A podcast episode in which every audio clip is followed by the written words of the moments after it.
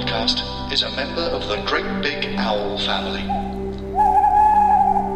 After a long hot summer of World Cup action, the nights will soon be drawing in again, and as the barbecues and after-work drinks in the sunshine peter out, you might find yourself at home, accidentally watching The One Show. But fear not, you don't have to, because the podcast that takes the bullet for you is back for Series two.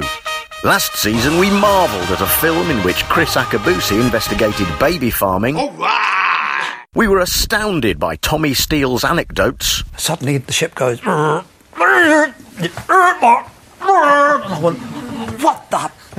And suddenly I see these two bodies in the water. Oh, dear me. And we accidentally engineered the resignation of regular One Show presenter Jay Rayner. You have to understand that I'm on this so that I can never be on the show ever again. Especially your resignation. Because you can't, yeah, you can't leave. Nobody so leaves the, the family. family. So who knows what will happen this time? Find out as the show that analyses a T V show that doesn't warrant analysing returns. It's The The One Show Show, back in September.